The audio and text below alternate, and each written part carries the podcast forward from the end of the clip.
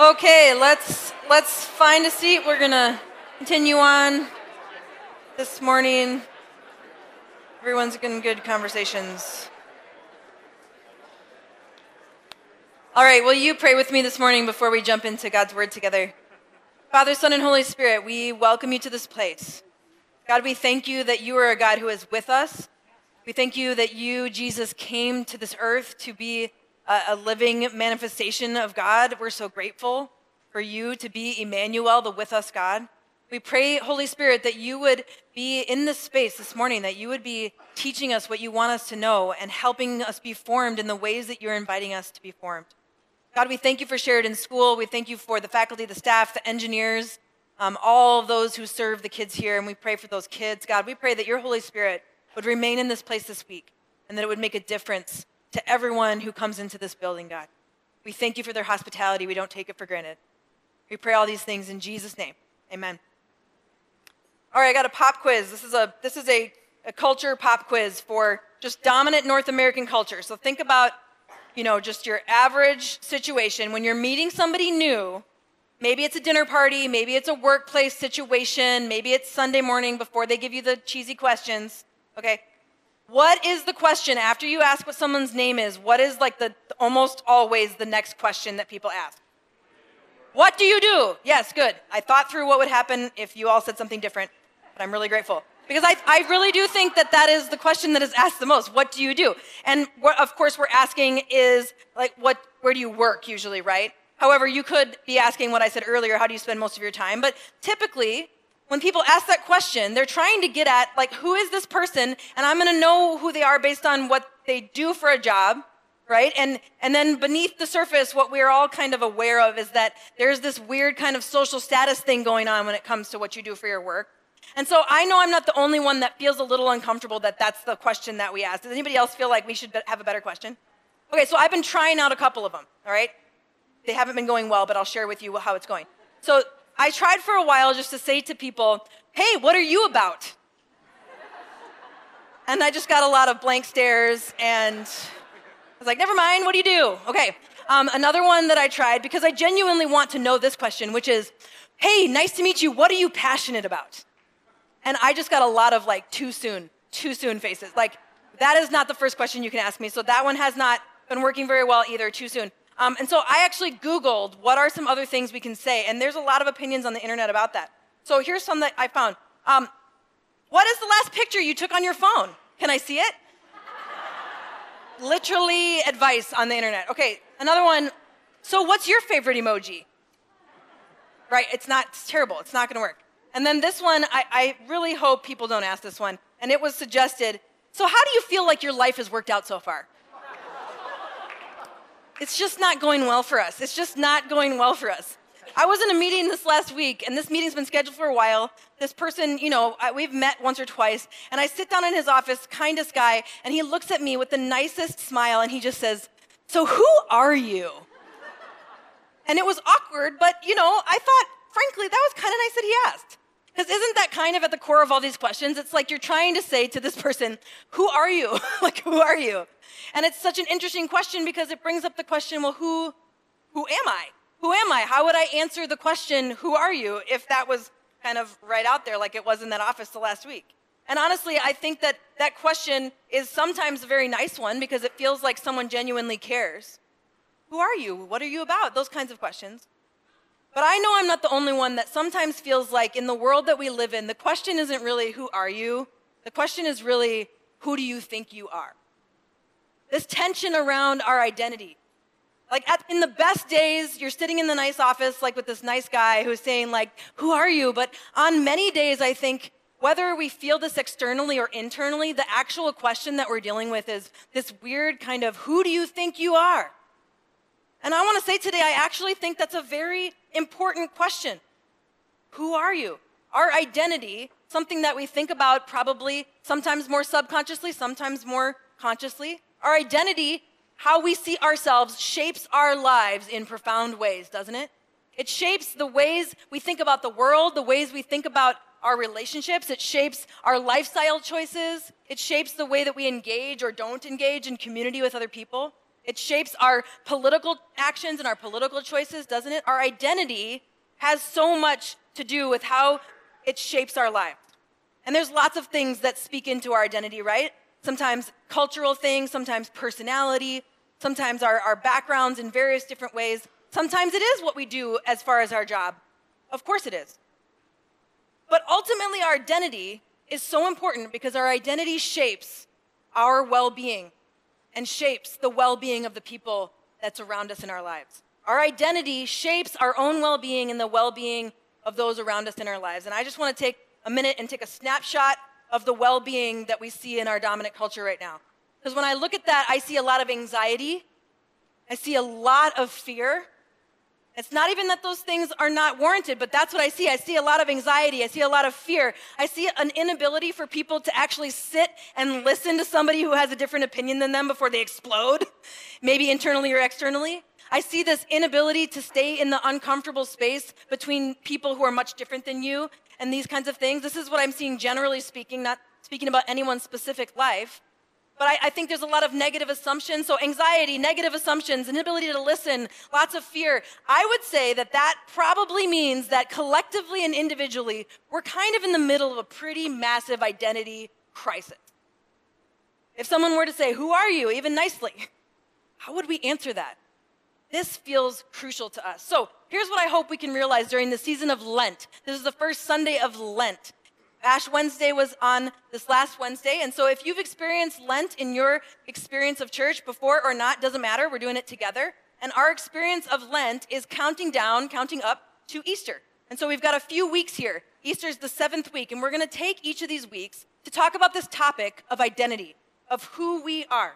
And when it comes to who we think we are at the core of who we are, what if we let Jesus truly define that?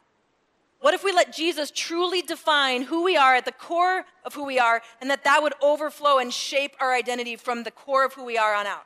From the inside out, can we let Jesus be the one that informs the core of who we are? And here's my hypothesis. My hypothesis is this letting Jesus inform the core of who we are can help us to navigate what it means to be a Jesus follower in an increasingly complex world. If we can start with who we are at the core of who we are and move out from there and let Jesus inform that. So I would say for such a time as this, it is critical that we know who we truly are as individuals, but also as followers of Jesus. It's critical that we know. So the book of John is what we're going to, I mentioned it earlier. We're going to go through the book of John for, for seven weeks. And that's the longest so far in our journey through the New Testament that we've gone through a book. And so, what I'm inviting you to join in is recognizing that the Gospel of John has one very specific goal. I mean, there's a lot of goals, but maybe one overarching goal. That's a better way to put it. And that is to disclose and reveal who Jesus is. To basically reveal to us Jesus' identity. That's one of the main goals of the book of John. It's a little bit different. As you're reading through it, you'll notice it's a little bit different than some of the other books. For instance, if you read through Mark, you'll notice that Jesus is kind of um, constantly asking people to keep his divinity a secret, to hold that back and not tell anybody. And it's kind of curious that he does that. But here in John, that's not what's happening. So it's just interesting that the different, there's different reasons that the different authors do this. But in John, we see who Jesus is from right off the bat. And there's one specific way that we see this throughout, and that is through the I am statements of Jesus. Maybe you've heard of this before in the book of John, there's seven statements where Jesus says, I am, and then he finishes the sentence. And every time Jesus says the phrase, I am, what we need to remember and kind of put our, our hats on and think about the whole story of God, the whole Bible, that's always a throwback to the fact that he's God, because we know that when God spoke to Moses in Exodus 16, God said, I am the great I am. I am who I am. This is what he said. And so it's this interesting thing where, where God says to Moses, when Moses says, Who are you? And he says, I am who I am. It's almost like the reality of who God is is so big that God can't finish the sentence, okay? God just says, I am, okay? And so fortunately for us, God thought it was best to send Jesus as a human form of God. and Jesus is willing to give us some descriptions that we can get our heads around a little bit. I, I would say that we can kind of get our heads around, so just bear with me as we go through these. You'll see what I mean, that these are all different ways of thinking about who Jesus is, but none of them are complete in and, and of themselves, okay? So here's the seven. I'll put them up here on the screen. The seven I am statements the bread of life, the light of the world, the gate for the sheep, the good shepherd, the resurrection and the life, the vine, the way and the truth and the life. And so you might have heard some of those or all of those before, but either way, we're going to go through them together. And if you want to take it up a couple nerd notches, right, John Dunn? You want to take it up a couple nerd notches, you can know, he knows this stuff, Professor John. You can look for all the times that the author, John, not John Dunn, the author of the gospel, references seven. It's all the time. It's his favorite number. It's often called the number of completion. And uh, we'll talk a few weeks later about why that is. But if you want to just take it up a couple nerd notches, you look for those sevens. You can find them. You might have to be really intentional. But this is what is happening here. So in this season of Lent, we're going to do this. We're going to discover how it's in who Jesus says he is that we find out who we truly are and who we're meant to be. Let me say that again. It's in who Jesus tells us that he is that we can find out who we truly are and who we are, are meant to be. So, right away in the first chapter of John, there's this strange encounter that goes on, okay? I think it's kind of strange. You let me know, okay? So, what happens is Jesus' cousin John, there's so many Johns, I'm sorry, it's very confusing. Just try to stay with me. Another John, John the Baptist, Jesus, Jesus' cousin John, he's got some followers, and, and John, right away in the first chapter, sees Jesus coming, and he says to his followers, Behold, there is the Lamb of God who takes away the sin of the world. This is God's chosen one. John was kind of like that, just kind of saying things, and so he did that. And so some of his followers were like, Oh, that, that's interesting, and they were curious about Jesus, and so they start following him like literally following him, like creeping after him, okay? So Jesus is like maybe having one of those like what is that song about feeling like someone's watching you? But he's having this moment and he's like, whoa, whoa. He turns around and he sees that there's literally two people following him. And Jesus asks him this question that I think is really interesting. It's the first time we see Jesus say anything in the book of John, and he says, What do you want? he says, What do you want? Okay? I don't know his tone, but uh, I don't think that's a good one to start with either. You know what I'm saying? Like, hey, what's your name? Hey, what do you want? Like, not, not good. But if somebody was creeping after you, that's probably what you would say too, right? Or you'd just be bolting off in the other direction. And so he says this question, What do you want? But this is an important question. It's not actually meant, in my opinion, to be breezed over because it's the first thing that Jesus says recorded in the book of John. He's saying, What do you want? What do you seek? What do you desire? And I think it's intentional that this is the first thing, and we shouldn't blow by it because this question is connected to this first I am statement of Jesus that we're going to talk about today. Jesus, in a few chapters later, John 6 35, I'll put it up here on the screen, he says this very, I think, relatively well known statement now. He says, I am the bread of life. Whoever comes to me will never go hungry, and whoever believes in me will never be thirsty. Do you kind of see the connection there with what do you want? You hungry? Are you thirsty? Do you desire something? What do you want? The first I am statement of Jesus I am the bread of life. And it's right smack in the middle of the longest chapter in the whole book of John, okay? It's 70 verses, chapter 6. So we're going to read the whole thing. Ready? That was a joke. I'm not going to do that. But what I will point out, even though we're not going to read all of it, hopefully you'll read it this week in your reading, um, but you'll see that there is a lot that Jesus is saying here. In fact, I took a picture of, of these two pages in my Bible, and you can see, put the lines around it. This is all the stuff in my Bible, Jesus' words are red. This is everything that is in red. This is all that Jesus is saying in this one section here. So we're not going to read all of it today, but some of it. And what's happening here, and maybe important for us to point out, is that this is a kind of, of uh, Jewish traditional way of speaking as a rabbi called midrash. Midrash. So this is a way, this was common. He's unfolding an Old Testament passage and he's applying it to today. And you'll see he's applying it to himself. So maybe for our brains, we can think of it as like a mashup between like a rabbinic type sermon and like a rabbinic Bible study type thing. Not exactly the same, but that's the idea where people are interacting with him, but he's also declaring some things here. And so that's why it's longer. He's kind of giving this teaching. He's unpacking the Old Testament, he's applying it to the time, and what he is doing is he's situating himself as the Messiah, the very upfront Messiah in this book, as, as connected to the big story of God through the Old Testament. You're going to see him do that. But sometimes the words of Jesus that have become more familiar or maybe even famous have been got, like, they kind of get lost in the context of what's going on in that passage. And so while I don't want you to get overly concerned with where the chapter headings are, because that's not in the original text, but people are trying to help us organize our thoughts. And so chapter six is long for a reason, and I think it's because the stories that happen leading up to what Jesus says, I am the bread of life, are kind of critical for us to understand the depth of meaning of what he's saying when he says, I am the bread of life. So, can I just tell you these two events really quick? So, the first one is a version of the story of feeding of the 5,000. So, uh, the chapter six opens up with Jesus. He's with this crowd. There's 5,000 men, which means who knows how many women and children were also there that aren't numbered in that first century way.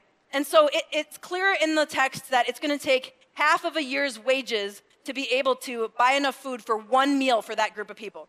And so people are anxious about that reality. So that's probably like, uh, that, that would have been like um, minimum wage back then. So this is probably like $15,000 today.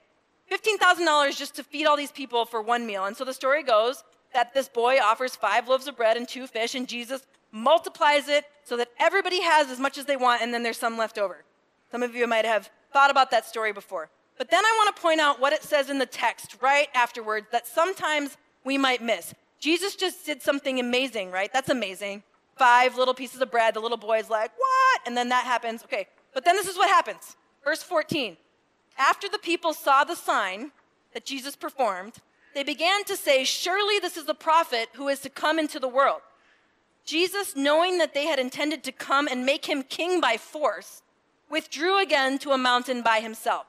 Okay, so Jesus, instead of going around kissing babies, shaking hands, wasn't that cool? He runs up in a mountain to hide from all the people because he, being God, knows that they're going to try to make him king by force, is the way that it's put here. Now, I don't think I blame him. It does not sound good to be forced to do anything by a mob of 5,000, 10,000 people, obviously. But these are Jewish people at this time in the first century who are under a pretty oppressive Roman rule at this time. So, what do these people want? I want you to pay attention through this story. What is it that people want? That original question of Jesus. These people have a deep desire or a deep want to have a powerful king and leader that can throw off the Roman rule by force and by might. You can imagine why they want that, right? They're feeling weighed down and controlled. They want a powerful political leader to be a short term problem solver for their problems. That's what they want, that's what they desire. It's really clear here in this text. And Jesus knows that this is not the type of king that he is.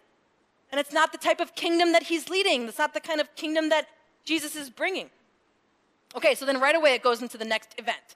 The next event happens right after this, starting in verse 16. Jesus is hiding away on the mountain, and the disciples are like, Well, Jesus isn't here. So they get into a boat and they're traveling across a lake to get to the other side. The lake was probably like seven miles wide. So they're heading to the other side and they get out into the middle of the boat. It says it's dark already, and all of a sudden the winds break out. It's kind of predictable at this point, right? So they go out in the middle of the lake without, without Jesus. A storm breaks out. The wind and the waves are blowing around. It's dark. And Jesus starts walking on the water out to them because he's probably thinking, okay, they're freaking out. I probably should come help them out. And so Jesus starts walking on the water, but it's dark. They can't tell that it's him, so they're really freaked out. And what we need to stop and mention right here is that John, once again, is always pointing out the divinity of Jesus, that Jesus is God.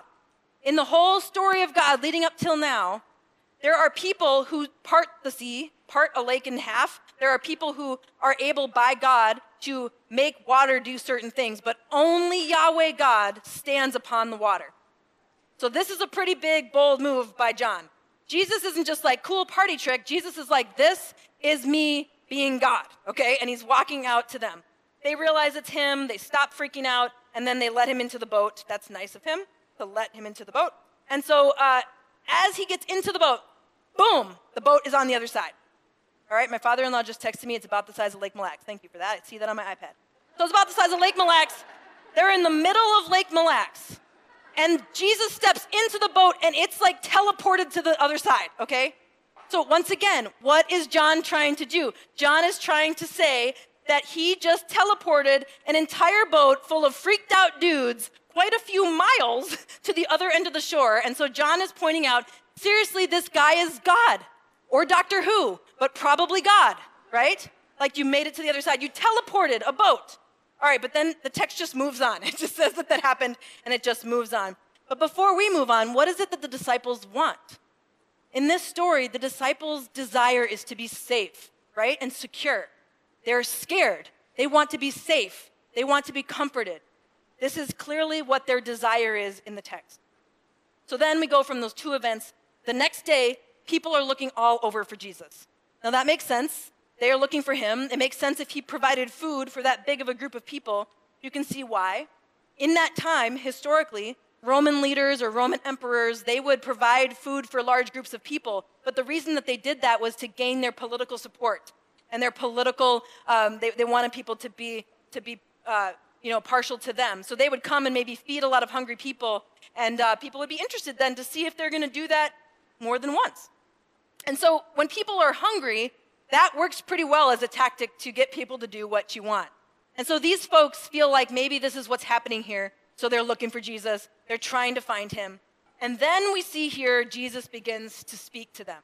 Okay? Not yet in the midrash, but he's about to jump into that midrash way of speaking. So I'm going to read some of this. We'll have it up for you here on the screen. Jesus says, it says, when they found him on the other side of the lake, they asked him, Rabbi, when did you get here? And it says, Jesus answered, Very truly I tell you, you were looking for me not because you saw the signs I performed, the signs that I was God, but you ate the loaves and had your fill. That's why you're looking for me. Do not work for food that spoils, but for food that endures to eternal life, which the Son of Man will give you. For on him, God the Father has placed his seal of approval. Then they asked him, they're in this kind of didactic setting, they asked him, What must we do to the works, what, what must we do to do the works God requires? That's the question that they have for him. It makes sense. Jesus answered, The work of God is this, to believe in the one he has sent. I want to say here that another way we could translate the word believe is to trust in, okay? Pisteuo. To trust in the one he has sent. So they asked him, What sign then will you give that we may see it and believe you? What is this that we what is it that you will do? Our ancestors ate the manna in the wilderness, as it is written, He gave them bread from heaven to eat. Okay, so they right now in this setting, they have now quoted Exodus 16. All right? They have now quoted this part of Exodus 16 and the manna that God gave Moses. So, um, oh yeah, earlier. So Moses is in, he hears from God in Exodus 3, and then here we are in Exodus 16. They're in the middle of the wilderness, and God is giving them food uh, in the form of manna or this form of bread. Okay, so if you know the story. So now that, that, that these, these people have lobbed this Old Testament passage, this Torah passage to Jesus, Jesus is like, okay then, and he decides to jump into Midrash and to say, all right, well, let's unpack what was happening then and what that means for what's happening now. Okay, does that sound familiar? So that's what he's doing. So he is on cue and he starts to unpack what this passage has to do with him. So listen for how Jesus is trying to help them understand a history that they would have talked about every day of their lives and what that matters for them today. So we'll pick it up in verse 32. Very truly I tell you, it is not Moses who has given you the bread from heaven, but it is my Father who gives you the true bread from heaven. For the bread of God is the bread that comes down from heaven and gives life to the world. Sir, they said, always give us this bread. Or we could read it as, Sir, we want that bread. We want that. Then Jesus declared, here's the verse I am the bread of life. Whoever comes to me will never go hungry, and whoever believes in me will never be thirsty. But as I told you, you have seen me, and still you do not believe. All those the Father gives me will come to me, and whoever comes to me, I will never drive away. For I have come down from heaven not to do my will, but to do the will of him who sent me. And this is the will of him who sent me. Stay with me here. Think about how he's blowing their minds about the past. And this is the will of him who sent me, of Yahweh, that I shall lose none of all those he has given me, but raise them up the last days. Talking about resurrection here. For my Father's will is that everyone who looks to the Son and believes and trusts in him shall have eternal life, and I will raise them up at the last day. So it, then it goes from there and it kind of goes back and forth. They're kind of going back and forth with Jesus for a while. But here's a question again what do they want? Why do they say, we want that bread? Because they want to be satisfied, right? They want to be satisfied. You can just see in the story, it's just right out there on their sleeves what they want. They desire to be satisfied. Jesus has given them this thought you could have bread that won't cause you to be hungry ever, ever again. And if you're someone who is poor or relatively poor, thinking about how you're getting your sustenance on a daily basis is a big part of your life. And so they undoubtedly are like, we want to be satisfied. We want to be secure. We want to know where we can get that bread. And then Jesus gives them this response. He says, They can't work for this type of bread. Did you notice that? He said, You can't work for the type of bread. You work for the bread that spoils, that's okay. But you can't work for this bread that I'm going to give you. In fact, and he says, Actually, the work that you can do is the work to trust in Jesus. And I don't know about you, but sometimes it feels like work, doesn't it? To trust in the midst of everything going on in our lives, to trust Jesus. Here they are looking at physical Jesus, and we're trying to figure out how to do that. It's work to trust in Jesus. And most of the people in this story, they think we can't trust this guy. They're like, isn't this Joseph's son? Why is he talking about coming down from heaven, which is what he just said? Like, why is he talking about that? We know where he was born, we know who his dad is. And then to make matters weirder, this is what I think happens. Jesus makes matters weirder, and he says to them later on something like this in verse 51 I am the living bread that came down from heaven. Whoever eats this bread will live forever. This bread is my flesh, which I will give for the life of the world. So then it says they begin to argue amongst themselves How can this man give us flesh to eat? So now Jesus has these skeptical people thinking that he is perpetuating cannibalism. Okay? This is what's happening. You have to remember that was before communion or Eucharist was a practice. Those crowds had not thought about that before. And so they're freaking out. And uh, Jesus hasn't died yet. And we know that Jesus tries to warn people about that, but they still don't see that coming. And so if you remember where they're at at that time, you can see how weird it sounds for him to say that. And some of us, if we're honest, it still sounds a little bit weird what Jesus is trying to say.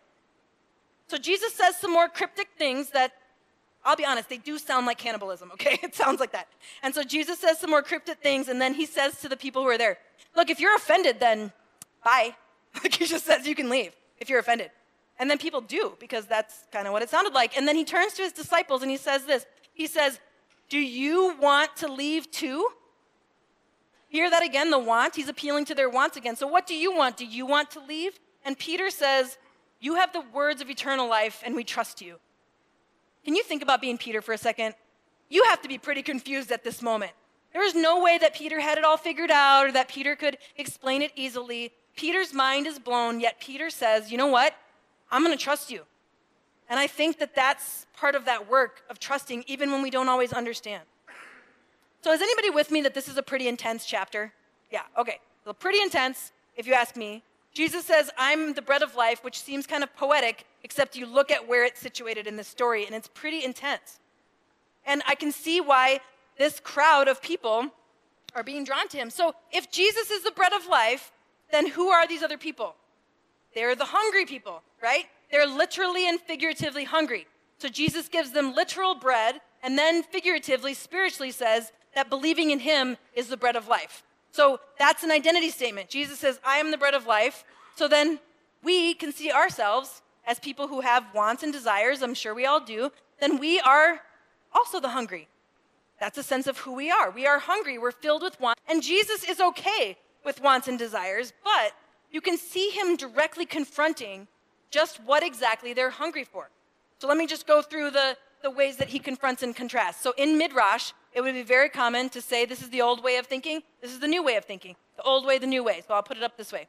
Jesus is confronting the old manna in Exodus 16, and he's saying, here's the new manna, this new way of thinking about the, the, the, who he is as the bread of life. So the old manna is the physical bread, and then we have the relationship with Jesus, the bread of life, as this metaphorical spiritual new manna. There is a daily sense of, sense of satisfaction, like temporary satisfaction. And then there is nourishment for the soul that's going to ultimately result in eternal fulfillment. You hear Jesus contrasting those two things? And then we see Jesus contrast a powerful political leader, a king by force that they want, but Jesus offers himself, we see, as a suffering servant king, offering his very life. And then we see people wanting safety and security from the storm, right? But Jesus is offering an invitation to trust him in the midst of the storm. And apparently offering to teleport sometimes, but I have never had that happen for me, but that's what he's offering, okay? He's offering a relationship of trust in the midst of the storm. So I don't blame them for wanting these things. You know, on a good day, I want the things that Jesus wants for me, but on a bad day, and maybe most days, I feel just like these guys. I feel just like these gals. I just want these things. I just want temporary satisfaction for now. I just want to know I'm safe and secure. I just want to not be somebody who's vulnerable towards people who might be enemies. I just want that. And I think if we're honest, we can recognize that in ourselves. But here's what's so crucial, and I think this is what Jesus is hoping that we see our wants and our desires are not neutral, they shape us, they shape who we are. I, I, love this book, I highly recommend it. It's called You Are What You Love by James K.A. Smith, a professor. And this is what he says. I'll put a quote of his on the, on the screen. Discipleship is more a matter of hungering and thirsting than knowing and believing. Jesus' command to follow him is a command to align our loves and longings with his, to want what God wants, to desire what God desires, to hunger and thirst after God and crave a world where God is all in all. A vision encapsulated by the shorthand, the kingdom of God. So I'm going to offer, as we're kicking off this series, two questions for you to take with you today and one practice, okay? I might sneak a third question in there, but just don't worry about it. The first question is to ask ourselves, what do I want? Not what am I supposed to want, but what do I want? Let's just start there with being honest. I think that God can handle our honesty around that. I think Jesus is open to it. I think about all the other narratives that are competing for our desire, right? The first ones that come to mind for me are like narratives of power and control, narratives of consumerism, narratives of appearance and beauty and things like that. These narratives are swarming around us and they all seem to scream at us, What do you want? Don't you want this? Who do you think you are? I feel like that is just screaming at me through my phone, through the radio, through other people, through the context all the time. And if you want to be powerful, then you will think of your identity as either weak or strong. If you want to be attractive, then you will think of your identity as either appealing or beautiful or ugly or not appealing. If you want more money, more things, more pleasure, you'll think of yourself as rich or poor. If you want to be significant, you will think of yourself as worthy or as unworthy. What we desire and what we want matters because it shapes who we think we are. Let me say it again. What we desire and what we want matters because it shapes who we think we are. Yet Jesus says, I am the bread of life. Whoever comes to me will never go hungry. Whoever believes in me will never be thirsty. Have you noticed that it's not second nature to want the things that Jesus wants for us? I, I just feel like anybody I've ever met, it doesn't come naturally, right? Jesus, as the bread of life and the blood, it's not about cannibalism. Let's just clear that up right now, okay? Not about that. But it represents this relationship with Him. This idea that we can abide in His love and He can abide in us. It's a communication about just how close, how with us Jesus wants to be. Do you see how that, that with you, God, Jesus did everything necessary, giving his very life and coming back from the dead to, to overcome all of the brokenness in the world to be truly with us. This is what he's trying to say. And if we want to, that relationship with Jesus leads us to be more like Jesus. It leads us to live and think and feel and act like him. It leads us to be people whose hearts take on Jesus' heart of self-sacrifice and a motivation in our life to be about other people and loving our neighbor.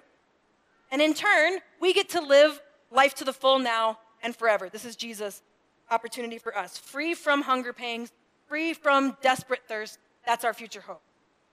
So, second question we can ask ourselves How do I let Jesus shape my desire? How do I let Jesus shape my desire? So, Professor Smith here, he offers two suggestions imitation and practice. Okay? Sometimes I think we give imitation a bad rap, like it's being inauthentic in some way or mimicking. But think of it more like a child who's learning how to be an adult. They're going to mimic what the adults around them do, for better or for worse, right? So, hypothetically, if you show your five year old nephew that on your phone a poop emoji can become your face, they're going to want to imitate that all the time hypothetically. So, this is the question for us Can we imitate Jesus? Can we try, even if it doesn't feel natural at first, can we try to live and think and feel and act like Him? And then can we practice? Can we get other people to practice with us? That's one of the reasons we have missional communities, because we can get together and figure out how to practice shaping our hearts to be more like Jesus. Now, practice doesn't make perfect, but it does make things easier. It does make things feel more second nature. So, I would say that there's many ways to practice the way of Jesus, but spiritual practices are one of them. Sometimes people call them spiritual disciplines, but maybe instead of thinking of spiritual practices as something that's kind of rote or something we're just supposed to do or something that is just legalistic or something like that, maybe we could think of it as these are hunger shaping rituals. These are things that can cause us to be have hunger from God, for God. It doesn't come naturally to most people, it has to be cultivated. Hunger for God is a habit that we choose. Hunger for God is a habit, not necessarily a whim or something we just do when we, it feels like it, but it's not legalistic either. In fact, let me give you one more quote from Professor Smith. He says, The best gifts God could give you is spirit infused practices that will reform and retrain your loves, your wants, your desires. And so God meets us where we are with counter formative practices, with hunger shaping rituals and love shaping liturgies. So, for, for us in Lent, a lot of times this is a very common time to pick up and try some spiritual practices. So, every week we're going to encourage you just to think about considering trying one. So, today I want to offer to you, because Jesus is saying, I'm the bread of life, I want to offer to you the spiritual practice of fasting. Many people fast for something during Lent, but you could start small and just do it for a day or a week or something like that. And all it is is saying, I'm going to take something out of my life, sometimes food, it could be something else. I know someone that's going to fast from sleeping in on the weekends. That sounds harder than food in some ways.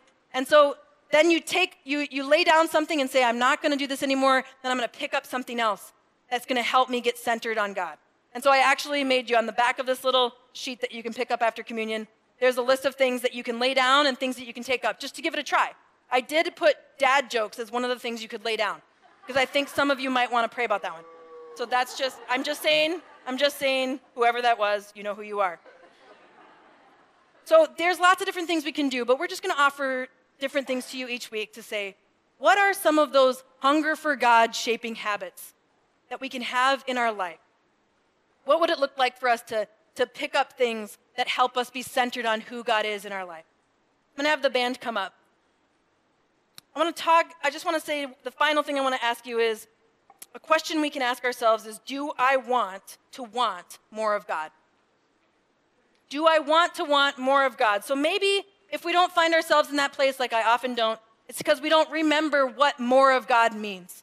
So here's my reminder for you of what more of God means it means more justice, more mercy, more truth, more patience, more love, more release from the grip of shame, more freedom from the captives, more provision for the, for, for the poor, more family for the lonely, more forgiveness for our faults, more reconciliation between people, more fulfillment from Jesus and a life to the full, more peace in the midst of the storms, more healing physically, spiritually, and emotionally. I want to want more of God. And I hope that's what you want too. Let's pray. Father, Son, and Holy Spirit, we ask God that you would fill our hearts, our desires, our wants for more of you. Jesus, we pray that you would come into this space even now and to help us to choose to pick up heart shaping habits that will form our hearts towards being centered on who you are and what you've done for us. In Jesus' name we pray. Amen.